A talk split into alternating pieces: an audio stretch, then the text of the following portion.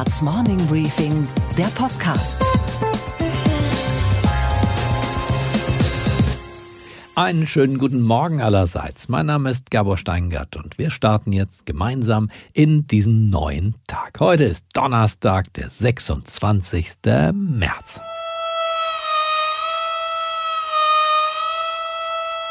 Die Nachrichten im Fernsehen sind derzeit aufwühlender als jeder Tatort. Immer neue Tote. Und keiner war's. Besonders aufheiternd ist dieses echte Menschenfernsehen nun wahrlich nicht. Dabei gibt es auch in diesen dunklen Tagen Meldungen, die Mut machen. Das Gegenprogramm gewissermaßen zu Trauer, Elend und Angst.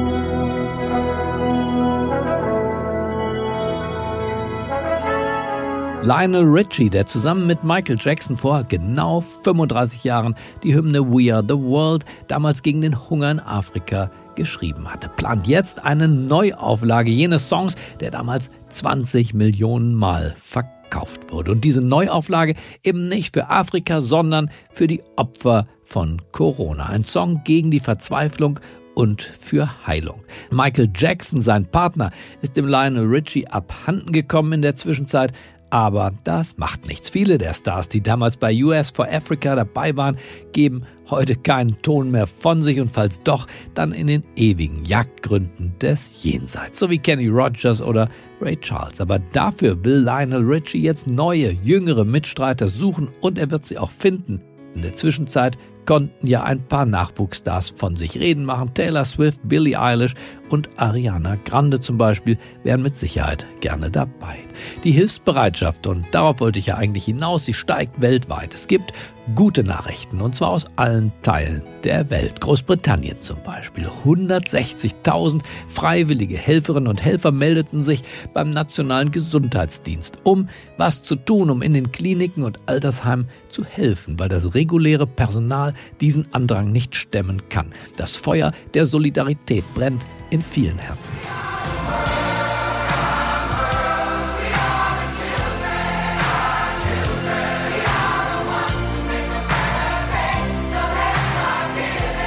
Auch in Berlin tut sich was. In vielen Bezirken entstehen sogenannte Gabenzäune für Obdachlose. Gabenzäune, was ist das? Naja, Bürgerinnen und Bürger hängen Plastiktüten für Obdachlose an die Zäune von Sportanlagen und Spielplätzen.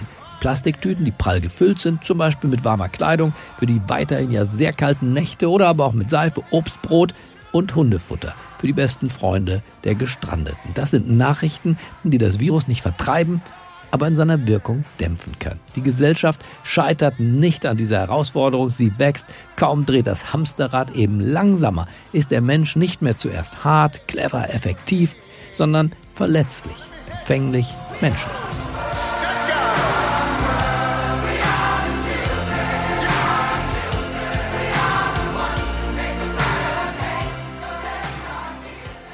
Unsere Themen heute wie läuft es in der deutschen Wirtschaft in diesen düsteren Tagen? Das erklärt uns Giesbert Rühl, der Vorstandschef von Klöckner, dem Stahlhandelskonzern, der in 13 Ländern dieser Welt aktiv ist. Wir halten das aus, weil wir zum Beispiel aktuell sogar einen positiven Cashflow haben, weil wir uns aus unseren Lagerstandorten Stahl abverkaufen. Aber wenn das Ganze natürlich ein, zwei Jahre dauert, dann wird es nach hinten raus immer schwierig.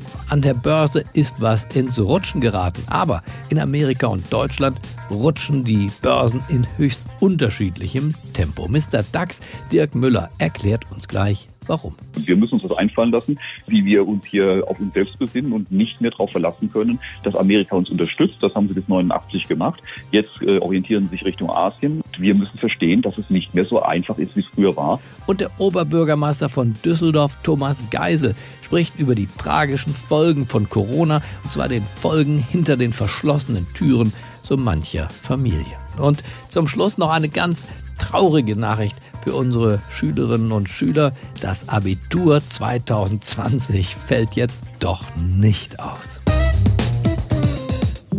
Das Coronavirus ist unsichtbar für die Menschen, aber die Folgen sind sichtbar, vor allem für die Wirtschaft. Im Kleinen durch die geschlossenen Restaurants und Läden in unserer Nachbarschaft, im Großen durch die irren Zickzackkurven an den Börsen. Wie empfindet man das Geschehen im Herzland der deutschen Industrie eigentlich im Ruhrgebiet? Ich spreche dazu mit Gisbert Rühl. Er ist Chef von Klöckner, Hauptsitz in Duisburg. An 160 Standorten in 13 Ländern verkauft das Unternehmen Stahl, Aluminium und Metall für den Maschinenbau, für die Schiffs- und Autobauer.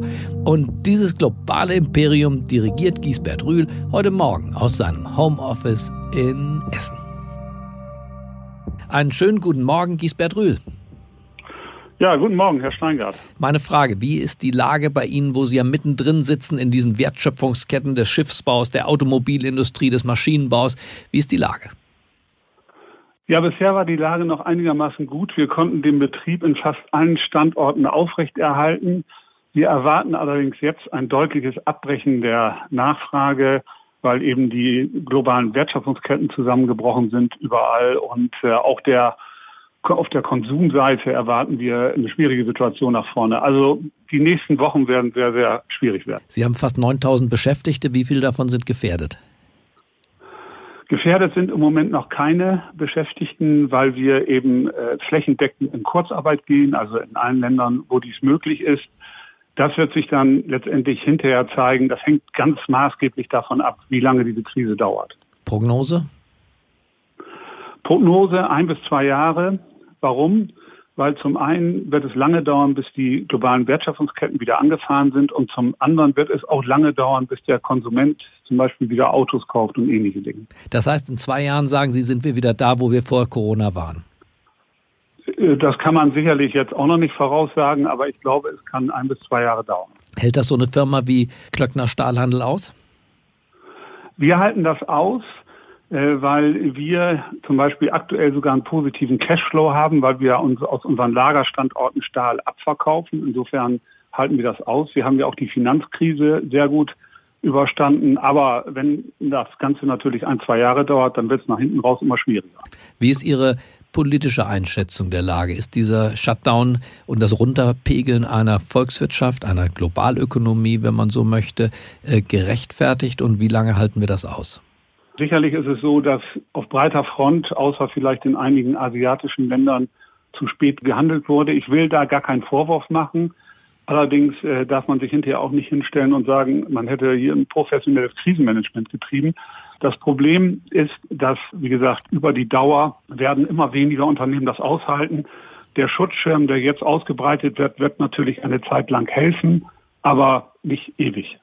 Das heißt, in welcher mentalen Verfassung gehen Sie und Ihr Management-Team in diese Krise? Von Tag zu Tag schauen, wo wir stehen?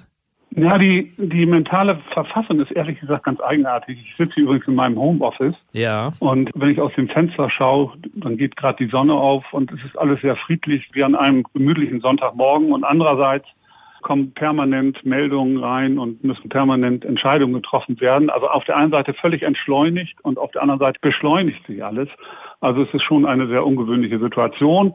Wir sind aber auch durchaus zuversichtlich insofern, dass wir eben davon ausgehen, wenn die Krise nicht zu lange dauert, dass wir da ganz gut durchkommen werden.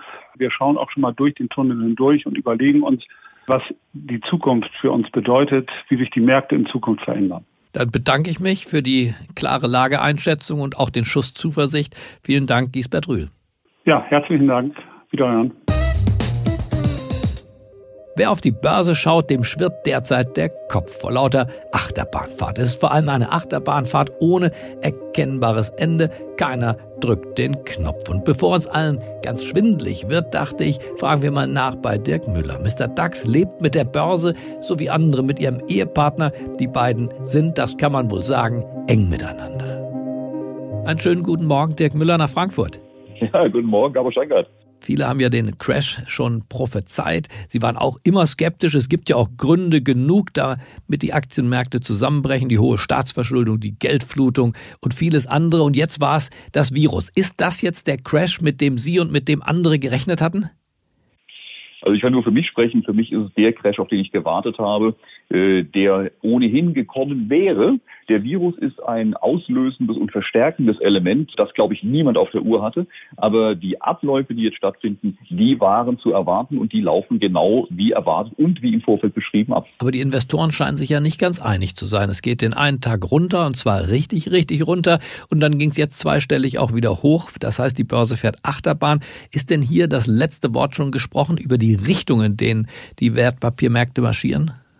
Nein, die Messe ist längst nicht gesungen und äh, diese extremen Bewegungen auch nach oben äh, sind vollkommen normal, wenn man die extremen Bewegungen nach unten sieht. Die Börse besteht ja aus Impulsen und äh, wenn ich einen extremen Impuls nach unten habe, dann ist vollkommen klar, dass der Gegenimpuls genauso heftig ausfällt. Und äh, wir haben den stärksten Kurseinbruch, den stärksten Crash seit 100 Jahren. Selbst 1929 war in seiner Intensität, Tiefe plus Zeitgeschwindigkeit nicht so extrem wie das, was wir momentan erleben. Das ist eine neue Dimension und von daher sind natürlich auch die Gegenbewegungen extrem. Daraus abzulesen, dass die Anleger wieder Vertrauen haben, das wäre sehr mutig.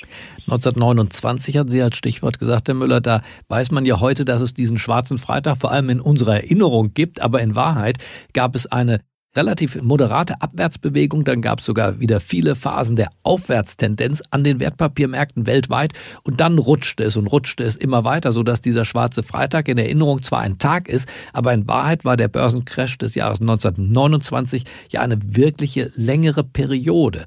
Wenn wir das vergleichen, wo sind wir dann heute? Sind wir an Tag 1, Tag 2, Tag 3? Was sagt Ihnen Ihr Gefühl? Das ist genau das, weil man es nicht vergleichen kann, warum wir auch sagen, dass der heutige oder der Crash, den wir jetzt erleben, wesentlich heftiger ist, weil er in viel kürzerer Zeit und viel größerer Dynamik abläuft als 1929. Aber es liegt auch daran, dass diese Krise, wie die meisten Krisen der Vergangenheit, äh, ihre ganz eigenen Gesetze und Regeln haben. Er ist mit äh, nichts vergleichbar, was wir bisher hatten. Und auch Kenneth Rogoff sagt zu Recht, was wir hier haben, ist in seiner Konstellation gefährlicher als das, was wir 1929 hatten und logischerweise auch in den Phasen dazwischen. Denn wir haben einen Angebotsschock, der auf einen Nachfrageschock trifft und das zeitgleich äh, mit einer Pandemie, einem kompletten Zusammenbruch des weltweiten Gesundheitssystems. Das hat es in der Geschichte der Menschheit und der Börse und der Wirtschaft noch nicht gegeben. Und daher wissen wir auch nicht, wie das ausgeht. Das ist eine explosive Gemengelage, von der keiner weiß, welche Kettenreaktionen daraus hervorgehen. Das heißt, wir haben noch keine Bodenbildung, wie die Börsianer sagen würden, zu besichtigen. Das kann man leider immer erst hinterher sagen, ob es eine Bodenbildung war oder nicht. Das wird man erst in der Rückschau wissen. Äh, es würde mich extrem wundern, wenn das hier schon eine wäre. Ich glaube, dass wir gerade erst am Anfang dieser Krise sind, dieser Entwicklungsphase. Ähm, wir sehen, dass einen weltweiten Shutdown hat es noch nie gegeben. An dieser Stelle ein ganz großes Dankeschön an Professor Thomas Mayer äh, von der ehemaligen Deutschen Bank. Der hat einen wunderbaren Fakt ausgegraben, dass wir ja eine ähnliche Situation im kleinen Experiment schon 1922, 23 mal gehabt haben. Wir kennen alle noch die Inflation, wissen aber nicht mehr so genau, was war in der Hintergrund. Es war der Einmarsch der französischen und belgischen Truppen ins Ruhrgebiet. Es ging um die Reparationszahlungen. Und als Gegenwehr hat die deutsche Regierung damals die Order ausgegeben, die Leute sollen zu Hause bleiben, sollen nicht mehr konsumieren und nicht zur Arbeit gehen. Also praktisch ein Lockdown, nicht weil ein Virus einmarschiert ist, sondern weil Truppen einmarschiert sind. Die Kosten, die Arbeitskosten und die Unternehmenskosten hat der Staat durch neu erzeugtes Geld über Wochen und längere Zeit aufrechterhalten und ausbezahlt. Das, was wir jetzt auch machen, Geld gedruckt und der Staat finanziert damit helikoptergeldmäßig die Unternehmen durch. Das ging so lange gut, bis dieser Generalstreik aufgehoben wurde, der Lockdown beendet wurde. Und jetzt strömte das ganze vorhandene Geld auf eine noch nicht vorhandene Warenstruktur, so wie wir es auch haben. Wenn jetzt die Läden wieder aufmachen, verfügen die Märkte und die Leute über sehr viel Geld, aber die Regale sind noch immer leer, die Produktionslinien stehen noch immer still. Dann kommt sehr viel Geld auf sehr wenig Waren und Dienstleistungen und diese Definition heißt starke Inflation, ohne es übertreiben zu wollen. Aber haben wir wirklich mehr Geld im Kreislauf? Die Regierung stellt zwar enorme Summen zur Verfügung, aber erstens im Wesentlichen als Kreditrahmen bei der Kreditanstalt für Wiederaufbau, zwar eine halbe Billion, mhm. viel Geld, aber tatsächlich mit einem bürokratischen Genehmigungsverfahren versehen und auch immer nur als Kredit. Das heißt, das Geld steht ja am Tag X wahrscheinlich gar nicht zur Verfügung. Und viele haben ja, viele auch kleine Unternehmen, viele Kaufleute, Einzelhändler haben jetzt tatsächlich weniger in der Kasse und damit auch weniger Nachfrage. Das ist die zweite Variante. Entweder es ist so, dass das Geld nicht beim Mittelstand und bei den Kleinen ankommt. Dann haben wir eine Katastrophe vor uns, nämlich Massenpleiten, Massenarbeitslosigkeit. Der Chef der Fed St. Louis hat gerade schon gesagt, 30 Prozent Arbeitslosenquote in den USA hält er für denkbar. Das ist mehr als 1929, aber 25 Prozent. Alternative zwei, das Geld durch die Maßnahmen, wir sind ja erst am Anfang dieser Maßnahmen, kommt tatsächlich äh, bei den Leuten und bei den kleinen Unternehmen an, trifft aber auf eine nicht vorhandene Umsatzmöglichkeit. Also egal wie, wir sind in einer Zwickmühle, von der wir noch nicht wissen, wie es ausgeht. Ich glaube, wir sind gut beraten, es verzeihen Sie diese lockere Sichtweise, es mit Captain Janeway von der Voyager zu halten, die immer sagte, rechne mit dem Schlimmsten und hoffe das Beste. Im Moment, wir sind auf einer Autobahn unterwegs, von der wir wissen, wenn wir die weiterfahren, äh, laufen wir auf eine wirtschaftliche Katastrophe zu. Gott sei Dank haben Autobahnen immer wieder Abzweigmöglichkeiten. Aber solange wir diese Autobahn, auf der wir jetzt sind, weiterfahren, wissen wir, wo wir rauskommen. Also hoffen wir, dass irgendwo ein Abzweig ist, äh, den wir bisher noch nicht im Blick hatten. Die Märkte trocknen aus, sagen ja viele Experten. Das heißt, wir haben wirklich einen realen Rückgang an Liquidität an der Wall Street und auch in Frankfurt massiv.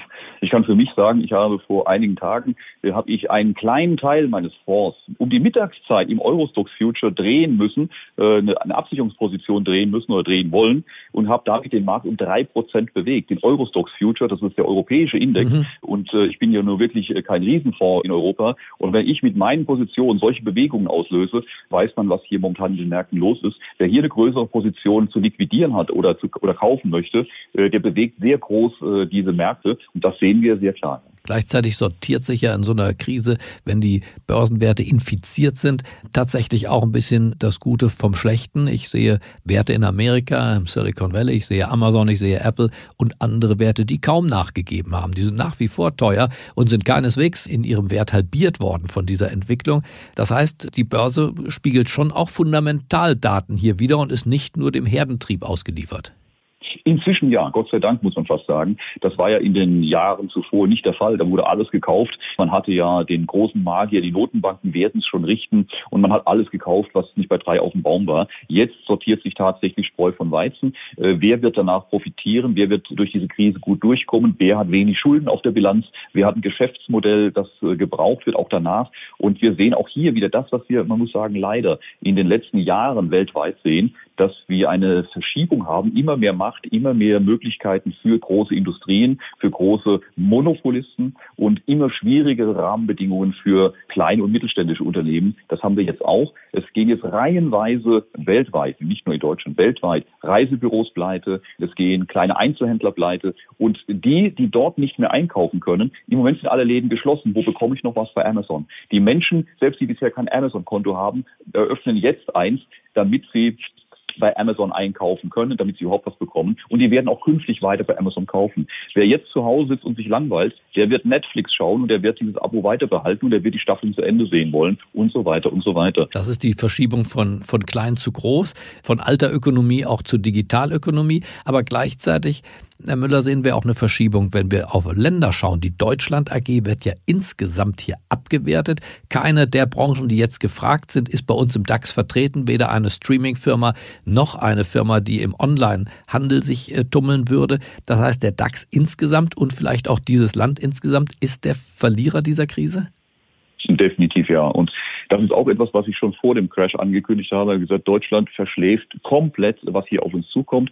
Und es hat nicht nur mit dem Virus zu tun, sondern auch die Auseinandersetzung zwischen USA und China, die ja bis zum Virus äh, maßgeblich alles bestimmt hat. Dieser Handelskrieg zwischen diesen beiden hat Deutschland komplett verschlafen, was hier passiert. Wir haben gedacht, hier ist Wolkenkuckucksheim, alles ist wunderbar, haben uns unglaublich abhängig von China gemacht. Und es war klar, dass diese Auseinandersetzung zwischen USA und China China brutal unter Druck bringt und damit auch Druck auf die deutsche Automobil Automobilindustrie bringt. Wir waren in ansatzweise nicht auf das vorbereitet, was hier kommen würde, sei das mit oder ohne Virus. Und äh, wenn ich jetzt sehe, wie Deutschland äh, mit diesem Virus umgeht, wie unvorbereitet wir sind. Und äh, ich denke an den Februar, als der Gesundheitsminister gesagt hat, Deutschland ist bestens vorbereitet, machen sich keine Sorgen, Sie brauchen keine Maske zu tragen, Sie können weiter in Urlaub fahren. Das war eine Gefährdung der Gesundheit der Bundesrepublik Deutschland, was damals passiert ist. Und dass diese Regierung es wagt, sich jetzt hinzustellen und zu sagen, wir haben frühzeitig reagiert, weil wir haben den Leuten ja gesagt, sie sollen sich die Hände waschen. Da muss man fragen, was macht ihr da eigentlich? Das heißt, Sie meinen, die Wirtschaft und die Politik sind hier wechselseitig das Spiegelbild der eine vom anderen. Peter Glotz hat vor einigen Jahrzehnten mal das Buch geschrieben, Die planlosen Eliten. Und Sie würden sagen, das Buch könnte man neu auflegen. Das kann man neu auflegen und vor allem muss sich Deutschland über eines im Klaren sein. Mit der deutschen Industrie geht es ja vor allem nach 1989 sukzessive und deutlich nach unten. Und man muss sich im Klaren sein, dass Deutschland, und das bezieht sich jetzt auf die strategischen Überlegungen der großen amerikanischen Geostrategen wie Brzezinski oder Huntington, dass Deutschland nach dem Zweiten Weltkrieg diese große Unterstützung der USA ja nicht bekommen hat, weil wir so toll sind, weil wir so lieb sind, sondern weil wir Frontstaat waren gegenüber den osteuropäischen Staaten. Wir sollten ein Leuchtturm sein, der für die osteuropäischen Völker etwas Verlockendes hat, um eine Spaltung auch in den UdSSR-Block zu treiben. Das war die offizielle Strategie. Deshalb hat man Deutschland so stark unterstützt. Deshalb hat man Deutschlands Wirtschaft so stark unterstützt, damit wir gut dastehen. Und äh, deshalb gab es auch in Deutschland für viele amerikanischen Konzerne auch immer ein deutsches Pendant. Ob das jetzt äh, mit äh, Nike und Adidas oder Puma war, ob das mit Agfa und Kodak war und so weiter und so weiter. Deutsche Bank, all diese Dinge mehr. Das heißt, Sie sagen, die Krise reißt den Schleier weg vor dem, was ohnehin schon war und jetzt wird es für jedermann sichtbar. Der deutsche Kaiser hat keine Kleider an.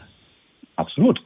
Das Ziel ist erreicht. Die USA haben ihr Interesse an einem Erfolg der deutschen Wirtschaft verloren. Und jetzt sind wir nur noch Konkurrenten, haben diesen warmen Rückenwind nicht mehr. Jetzt bekommen die deutschen Unternehmen den Druck der USA zu spüren, siehe VW, siehe Deutsche Bank äh, etc. Und das war uns nicht klar, dass wir so starke Unterstützung haben, die jetzt nicht mehr da ist, dass wir jetzt auf uns selbst gestellt sind und wundern uns, wieso es nicht mehr läuft wie früher, dass die Deutschland AG nicht mehr funktioniert, weil unser größter Aktionär abgezogen ist. Mhm. Das heißt aber, Sie investieren nach wie vor trotzdem noch in Deutschland oder überhaupt nicht mehr? Nein. Ich investiere fast ausschließlich in den USA und auch das liegt einfach an der geostrategischen Unterstützung. Äh, wir dürfen nicht vergessen, dass Wirtschaft auch immer Geostrategie ist. Äh, wir denken an die Engländer, die erstmal die chinesischen Häfen aufgebombt haben, äh, bevor sie die Opiumflotte hingeschickt haben. Erst brauche ich die geostrategische Macht, dann kann ich damit Geld verdienen. Und die größte geostrategische Macht sind die USA. Die USA als Regierung, als Staat tut alles, um ihre großen Konzerne maximal zu unterstützen, bricht ihnen Weltmärkte auf, hält ihnen Konkurrenz vom Leib und andere Dinge mehr. Das heißt, amerikanischen Konzernen fällt es dadurch viel leichter, international erfolgreich zu sein, weil sie den warmen Rückenwind der stärksten Macht der Welt hinter sich haben. Dieser warme Rückenwind kommt der Konkurrenz in Europa, in Deutschland als eiskalter Gegenwind ins Gesicht. Und das bisschen Puste, was die eigene Regierung bringen kann, kann da wenig ausrichten. Und das ist der Grund, warum amerikanische Konzerne so viel erfolgreicher sind, weil sie schlichtweg die größte Macht als Unterstützer hinter sich haben. Und deshalb äh, haben die auch die besten Bilanzen und können einfacher Geschäfte machen. Das heißt, uns hat die Stunde geschlagen, und zwar die Stunde der Wahrheit die Stunde der Wahrheit. Und wir müssen uns das einfallen lassen, äh, wie wir uns hier auf uns selbst besinnen und nicht mehr darauf verlassen können, dass Amerika uns unterstützt. Das haben sie bis 89 gemacht. Jetzt äh, orientieren sie sich Richtung Asien. Europa spielt eine untergeordnete Rolle. Und wir müssen verstehen, dass es nicht mehr so einfach ist, wie es früher war, dass wir viel, viel mehr Anstrengungen leisten müssen. Das haben wir aber offenkundig noch nicht verstanden. Aber die Tatsache, dass wir beide gerade darüber diskutieren, zeigt, äh, dass es zumindest in die Diskussion gekommen ist. Dann haben Sie uns, Herr Müller, keine Zuversicht, aber doch zumindest in hoher Dosis Klarheit verschafft und äh, dafür bedanke ich mich. Ich danke für das Gespräch. In der neuen Episode unseres Media Pioneer Original Podcasts The Americans dreht sich alles ebenfalls um die Pandemie. Denn den USA steht das Schlimmste noch bevor, sagen die Experten. Wie ist das amerikanische System, das Gesundheitssystem darauf vorbereitet? Das ist eine der Fragen, die Chelsea Speaker in ihrem Podcast bespricht. Ihr Gesprächspartner ist niemand Geringeres als Mark Parkinson, der Präsident der American Healthcare Association, die die amerikanischen Pflegeheime vertritt. Auch Donald Trump und sein Umgang mit der Pandemie sind ein Thema, natürlich. Do you think that Donald Trump is the right person for that job right now? Because his initial response was kind of the polar opposite of what you've seen in Japan, for example. You know, I put myself in that position and would say, would I have been smart enough to shut the country down when we only had hundreds of cases? And I have to be honest and say, I'm not sure I would. Certainly, there aren't really any leaders across the world other than maybe Japan where that's happened. I, I don't want to get into a political fight when we're in the middle of a crisis. I think the important thing is that the government is now doing the right things. There's no question. You know, when we talk to CDC, HHS, all of the federal agencies in the U.S. that regulate this stuff, everyone now knows this is a complete crisis. We will definitely need to look back when this is all over to say what could we have done differently? How should we have prepared differently so that we could battle this? But right now, I think finally we're united and we're moving together on this. The Americans. Die aktuelle Episode haben Sie schon in Ihrer Morning Briefing App oder Sie hören The Americans in Ihrer eigenen Podcast App. Und was war heute Nacht an der Wall Street los? Und damit schalten wir wieder zu unserer Börsenreporterin Sophie Schimanski an die New Yorker Wall Street. Hallo, schönen guten Morgen, Sophie. Guten Morgen, Gabor. Regierung und der amerikanische Senat haben sich jetzt, Sophie, tatsächlich auf das 2 Billionen Dollar Konjunkturpaket geeinigt. Ein Paket zur Belebung der amerikanischen Wirtschaft. So ließ sich denn ja auch diese Kursexplosion vorgestern erklären und der Dow Jones hat gestern weiter an Fahrt aufgenommen. Sind dafür immer noch diese angekündigten Wirtschaftshilfen verantwortlich oder, Sophie, gibt es dann neue gute Nachrichten, die du uns berichten könntest? Naja, substanziell war es natürlich das Konjunkturpaket, das ja dann doch eben recht schnell eigentlich verabschiedet worden ist nach anfänglichen Meinungsverschiedenheiten. Und dann gab es noch einige ermutigende Statements vom ehemaligen FED-Vorsitzenden Ben Bernanke zum Beispiel. What the Fed is trying to do is make sure credit is available so lots of businesses which are losing revenue because you know they're shut down will still be able to survive and when the when the all clear is sounded they'll be able to start back up again then we could see a fairly quick rebound. Bernanke hat die Fed geleitet während der letzten Finanzkrise. Er hat also einen ganz guten Erfahrungsschatz aus erster Hand. Lass uns noch einen Blick auf Asien werfen, wo das ganze Unheil ja seinen Lauf nahm. Du hast von dort beunruhigende Zahlen parat, habe ich gehört. Ist das richtig, Sophie? Ja, genau, denn die Einzelhändler und äh, Modeketten, bei denen wir oft shoppen, die setzen nun natürlich äh, Kleidungsaufträge aus oder stornieren sie sogar teilweise ganz. Und damit wird China jetzt quasi ein zweites Mal vom Coronavirus getroffen, dieses Mal indirekt. Sie erholen sich ja, aber weil eben das Virus immer noch in der westlichen Welt wütet, kommt jetzt nochmal diese zweite Welle. Millionen von Fabrikarbeitsplätzen in Asien sind deswegen bedroht. Und was, Gabor, geht eigentlich gar nicht? Dass einige Zeitgenossen versuchen, diesem Ausnahmezustand auf Teufel komm raus Gutes abzugewinnen. Kein Konsum, endlich. Keine Treibhausgase, endlich. Homeoffice, was für ein Glück. Na ja, die Schattenseiten des Shutdowns werden vergessen. Die fehlenden Auslauf- und Ausgehmöglichkeiten lösen nämlich in manchen Familien Krisensituationen aus, die sich dann nicht selten in Gewalt entladen. Die Regierungsbank in Berlin ist weit weg von solchen Problemen. Nah dran ist man hingegen in Deutschlands Kommunen. Dort nämlich, wo die Polizei ausrücken muss. Dort nämlich, wo Kinder aus Familien geholt werden müssen, wo die Frauenhäuser verstärkten Andrang melden. Ich habe mit Thomas Geisel gesprochen, dem Düsseldorfer Oberbürgermeister. Er kennt die Innenansicht. Was wir wissen, ist, dass etwa die gerichtlichen Verfügungen auf der Grundlage des Gewaltschutzgesetzes zugenommen haben. Das ist ein Hinweis auf häusliche Gewalt. Die Frauenhäuser sind voll. Wir haben es noch nicht systematisch erhoben. Die Maßnahmen gelten ja auch noch nicht allzu lange. Es wurde ja auch befürchtet, in dem Maße, in dem die Menschen nicht mehr in Restaurants gehen können, nicht mehr in Clubs gehen können, im Prinzip eigentlich dazu verdonnert sind, zu Hause zu bleiben, da nimmt ein Lagerkoller zu und dort, wo die wie soll man sagen, die Situation ohnehin vorher schon problematisch war, da eskaliert sie offenbar häufig jetzt. Wie aber guckt ein veritabler Oberbürgermeister auf Kontaktsperre und Ausgehverbote, die Berlin dem Land und damit ja auch seiner Stadt verordnet hat?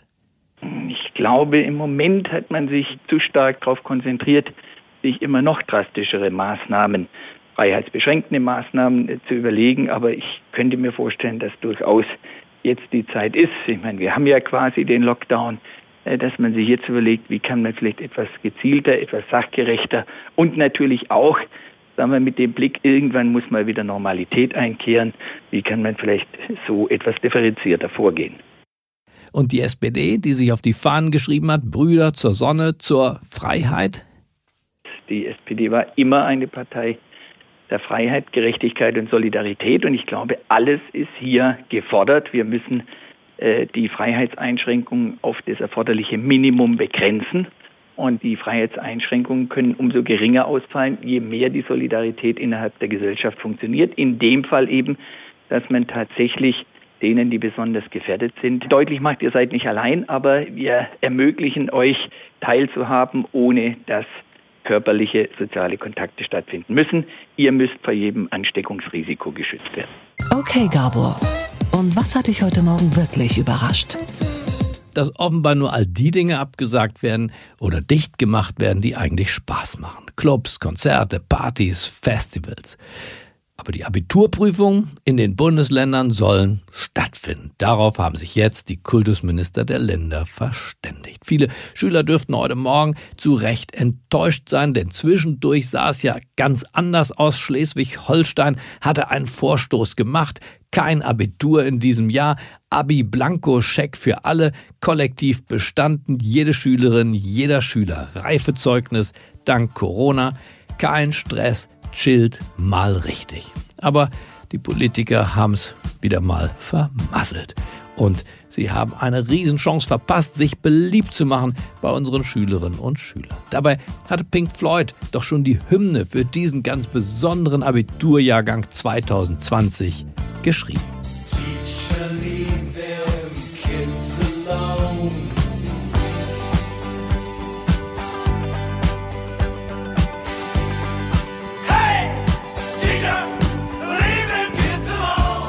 Ich wünsche Ihnen und ich wünsche euch trotz alledem einen heiteren Start in diesen Tag. Nicht verzweifeln. Bleiben Sie mir gewogen. Es grüßt Sie auf das Herzlichste. Ihr Gabor Steingart. We